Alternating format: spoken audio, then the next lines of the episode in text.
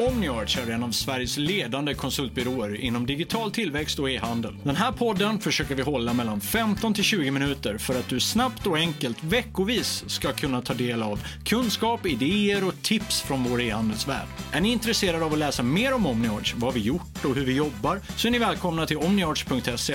Men håll i hatten, för nu kör vi! Okej Pelle, då är vi tillbaks med en ny podd av Omniarch-podden. Hur mår du idag? Ja, men det är eh, bra tycker jag. Det var, har varit full fart hela dagen. Intensiv dag, mycket roligt ska man säga. Eh, men väldigt mötestät dag. Eh, hur har din dag varit, Joje?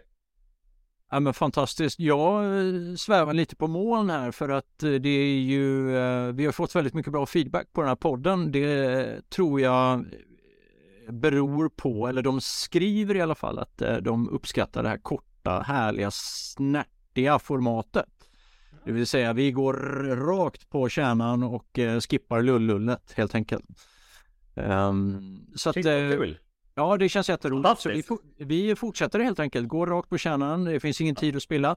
Idag ska vi prata om ett ämne som tror jag ligger lite I, på alla släppar eh, som e-handlare. Miljöinitiativ inom e-handeln är rubriken, och eh, det kanske finns anledning, Pelle, att vi kommer återkomma till det här ämnet, för det är så pass stort och så pass intressant. Vad tänker du om ämnet? Oh ja, nej, men det här finns det hur mycket som helst att prata om. Hållbarhet, hela, egentligen hela miljötänket kring, kring e-handel. Här finns det mycket att jobba på, mycket initiativ att driva, och jag tror att vi bara kommer nudda på det idag, men jag ser ändå fram emot dagens session, för det är någonting jag brinner för. Om vi backar bandet lite till när både du och jag för hundra år sedan startade som e-handlare, så var ju inte det här särskilt aktuellt på något sätt, eller hur? Nej, och jag tror att det skillnaden då mot nu, så är konsumenten mer redo. Konsumenten kan faktiskt betala för initiativ också, och i den senaste rapporten jag läste, så eh, där vi ser de uppkommande generationerna värdera faktiskt eh, hållbarhet hos de eh, varumärken eller retailers som de handlar hos, och det kan faktiskt styra deras eh, beteende och deras köpmönster. Eh, så här ser vi en enorm skillnad på bara vad som har hänt under en relativt kort tid. Och det finns ju, jag menar, ämnet är ganska stort. Det finns ju saker som man eh, som producerande bolag eh, kan påverka, så som i sin produktion, det vill säga eh, sina leverantörer, sin egen produktion eh, och så vidare av själva materialvaror och liknande. Men sen finns det ju också saker som man kan påverka eh, i andra delar av, förutom själva produkten, det vill säga eftermarknad eller eh, leverans eller andra saker som kan vara intressanta. Är det något i den kontexten, om vi lämnar liksom själva produkten i sig, är det något i den här andra kontexten som du har hittat på, eller som du tycker är intressant, eller bra initiativ som du ser? Ja, men absolut, jag tycker det finns flera bra exempel, eh, och, och man börjar liksom i kärnan, och där jag tycker mycket, mycket det som händer i handeln idag, att vi har en växande andel retur returandel mer eller mindre. Och, och det här är ju kanske inte det bästa ur en miljöaspekt. Det sker otroligt mycket transporter. Det sker transporter med tomrum i kartonger, vilket har mycket högre volym än vad det borde och så vidare. Så liksom ett av de första initiativen som jag har sett, vissa börjar jobba utifrån i alla fall, är att verkligen optimera för att minska returgraden. Och det kan vara allt ifrån att faktiskt ta betalt till, till, av returer, till att faktiskt uppmana konsumenten att när man väl står i kassan och ska trycka på köpknappen, så kommer det fram en, så här, en, en typ pop-up som säger så här: vill du verkligen ha det här? Är du säker? Eh, kanske inte det bästa för liksom sin egen konverteringsgrad, men fantastiskt ur ett hållbarhetsperspektiv, och att man inte ska konsumera i onödan. Ett eh, bra exempel på den eh, pucken, eller det spåret, är ju faktiskt Footways, som eh, jag har läst om har en typ av Jag menar, de, de verkar ju i en kategori som är ganska, dels målgruppen är ganska retur, vad ska man säga, eh, eh, ja, det skickas mycket returer helt enkelt utan att lulla in det för mycket. Men eh, eh, de har skapat ett, ett så kallat Community Approved koncept där de liksom eh, visar upp alla de produkterna som har lägst returer. Det vill säga man frontar, man väljer att fronta de produkterna som faktiskt eh, är väldigt populära och sen eh, stämmer överens med kundens förväntningar, vilket gör att kunden behåller dem snarare än skickar tillbaka dem. Bra initiativ. Ja, verkligen. Ett bra exempel också. Jag. Mm. Mm. Ett, ett annat mm. exempel som jag har, som jag tycker är verkligen värt att hylla lite grann, det är ja, kanske den optimala kunden just nu, men Eh, Polarn och Pyret tycker jag har ett fint koncept med sin community där man kan sälja och köpa begagnade barnkläder. Och det som är så intressant med det är ju att dels deras produkter håller en hög kvalitetsgrad, eh, vilket gör att de faktiskt håller för, för flera barn i och med att barn växer ut kläderna så himla fort. Eh, och eh, kläderna kan faktiskt nyttjas under den livslängd som de faktiskt har och inte bara under ett barns period som det kan ha det. Så jättefint exempel på hur man kan optimera där och öka livslängden på, på produkter. Och just det där med pre-owned eller eh, sekundär marknad eller liknande, och det är ju något som man, och det, det, det här är ju bara spåningar, men det kanske inte alltid går att räkna hem, men det är väl det som jag tycker är den stora holistiska tanken i idén med att jobba på ett hållbarhetstänk i en organisation där man faktiskt också kan ta beslut att det här kommer inte gå att räkna hem, men vi gör det ändå för att det finns en poäng med att göra det. Eller hur? Jag håller helt med. Håller helt med. Och, det, och jag tror att på sikt så kommer man kunna räkna hem det i och med att konsumenten kommer uppskatta det på ett annat sätt. Det kommer bli en viktig busk för de här bolagen.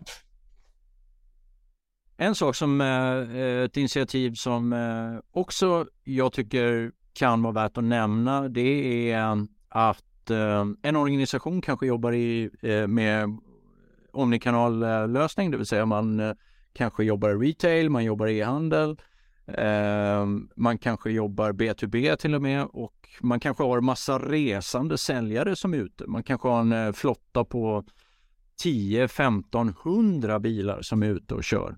Och Och då kan man ju tänka sig på sikt att jag tror covid öppnade dörren lite för det här att eh, faktiskt bygga B to B-showrooms eller bygga showrooms virtuellt där man också kan presentera. Jag har goda exempel på vänner som jobbar som säljare, resande säljare med eh, kanske U S A som primära marknad där man eh, faktiskt, ja, man har ju flygit liksom otroligt mycket mindre. Man kanske från att ha gjort eh, fem till tio flygresor på ett år, nu är nere på en flygresa på ett år. Och sen eh, finns det en acceptans för att man faktiskt kör eh, virtuella säljmöten eh, med stora online retailers eller liknande eh, på andra sidan kontinenten. Det är ju också ett initiativ. Det är jättehäftigt hur liksom, tekniken bär det framåt och faktiskt möjliggör sådana här initiativ. Eh, boostad av covid, absolut möjliggöra det, men tekniken har funnits där och den ska vi fortsätta utveckla för att fortsätta driva liknande initiativ framöver. Du nämnde lite på om det här att kunden var redo för det här nu. Eh, var liksom, är det här en hygienfaktor som alla e-handlare borde ha med i sin affärsplan eller kanske sitt Eh, sin strategi framåt, att man måste bara tänka på de här grejerna, för annars så är man liksom inte en spelare? Ja, men rent klass så beror det som vanligt vilken målgrupp man har. Eh, vissa målgrupper är, målgrupper är verkligen redo att betala för det här, andra är inte det. Eh, så det beror på vilken typ av generation man har i målgruppen och hur den målgruppen reagerar på sådana delar. Däremot tycker jag att alla har ett samhällsansvar eh, man bör ta. Eh, Och det kan vara väldigt förenklade grejer så som att man bara erbjuder ett miljövänligt äh, leveransalternativ i kassan. Eh, sen får konsumenten själv bestämma ifall man vill betala för det eller inte. Mer eller mindre möjliggöra de här sakerna som finns eh, till alla. Och sen får var och en ta beslutet huruvida man faktiskt vill finansiera det eller inte. Mm. Jag tror väldigt mycket på att eh, man bör ha någon typ av eh, tanke om det här framåt, för att eh, jag tror det kommer stramas åt mer och mer hos kunderna att faktiskt vilja se att de man handlar av har ett eh, perspektiv på det här, eller tänk.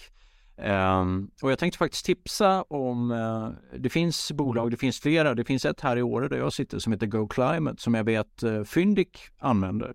Fyndiq är ju en spelare som skickar väldigt många små leveranser, eh, säkert med en relativt låg transaktionskostnad också.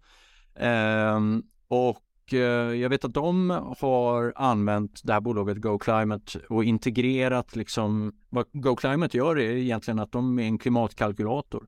Så att de kalkylerar företagets eh, klimatavtryck och också historiska klimatavtryck genom att läsa av redovisningen. Så att de har en jäkligt smart integration med Fortnox som gör att du bara genom några knapptryck kan egentligen avläsa ditt klimatavtryck och sen kompensera genom att investera då eh, i GoClimate, som sen är som en, vad ska man säga, gatekeeper för att eh, investera pengar i, i rätt saker ute på marknaden, så som ja, bygga nya vindkraftverk eller vad det kan vara i andra länder eller liknande. Och den där, jag tycker den där kedjan är ganska fin, och att eh, det kan vara något bra eh, i det där. Sen som sagt, allt som har med klimatet att göra får man ju liksom, man får väga det i sin egen box. Vad tänker du, Pelle?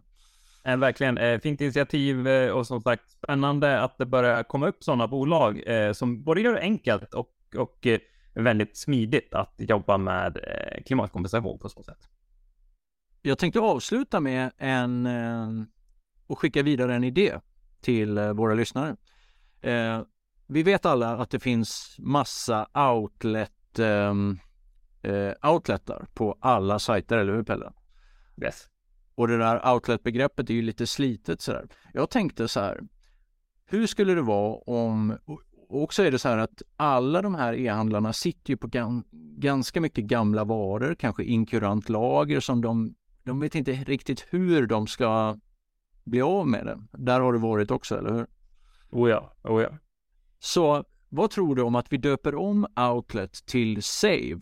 Och sen säger man helt enkelt att eh, nej, men vi slänger inga gamla varor. Vi eh, bara sparar det och sen får folk köpa dem de vill. Det här är gammalt, det kanske är inkurant, det kanske inte funkar som det ska, men vi vägrar slänga det. Så det blir som ett hållbarhetstänk kombinerat med en outlet. Vad tänker du? Ja, det är ett jättefint initiativ. Eh, det kombination vi blir ännu vassare på sina inköp och inköpsvolymer. Tror att vi kan komma en bra bit på. Ja, en liten, ett litet medskick i podden. Eh, Pelle, vi avslutar alltid som vanligt med att eh, kolla vad köpte du senast online och av vem? Ja, just det. Eh, bra fråga. Eh, senast, eh, jag kan säga så här. Senast tänkte jag köpa en skruvdragare från Korauta, men frakten var så jäkla dyr och vi hade inget Korauta i närheten av oss, så jag skippade det. Eh, så, och innan det köpte jag gjorde innan det var faktiskt eh, lite julbelysning ifrån Clas Ohlson. Eh, och det fungerar jättebra, tycker jag. Mm. Coolt. Du och jag? Eh, mitt sista köp var faktiskt igår kväll då jag klickade hem en matkasse från Coop eh, och ska smita ner och hämta den nu, och ja, det är så här smidigt när man bara kan köpa samma kasse igen och köra veckan på repeat. Förra veckan blir samma vecka i, ja, idag helt enkelt, så att det känns eh, bra. Härligt. Tack så mycket, Pelle, och eh, tack för att ni lyssnade. Eh, vi ses nästa gång i podden. Ses snart. Hej då. Hej då.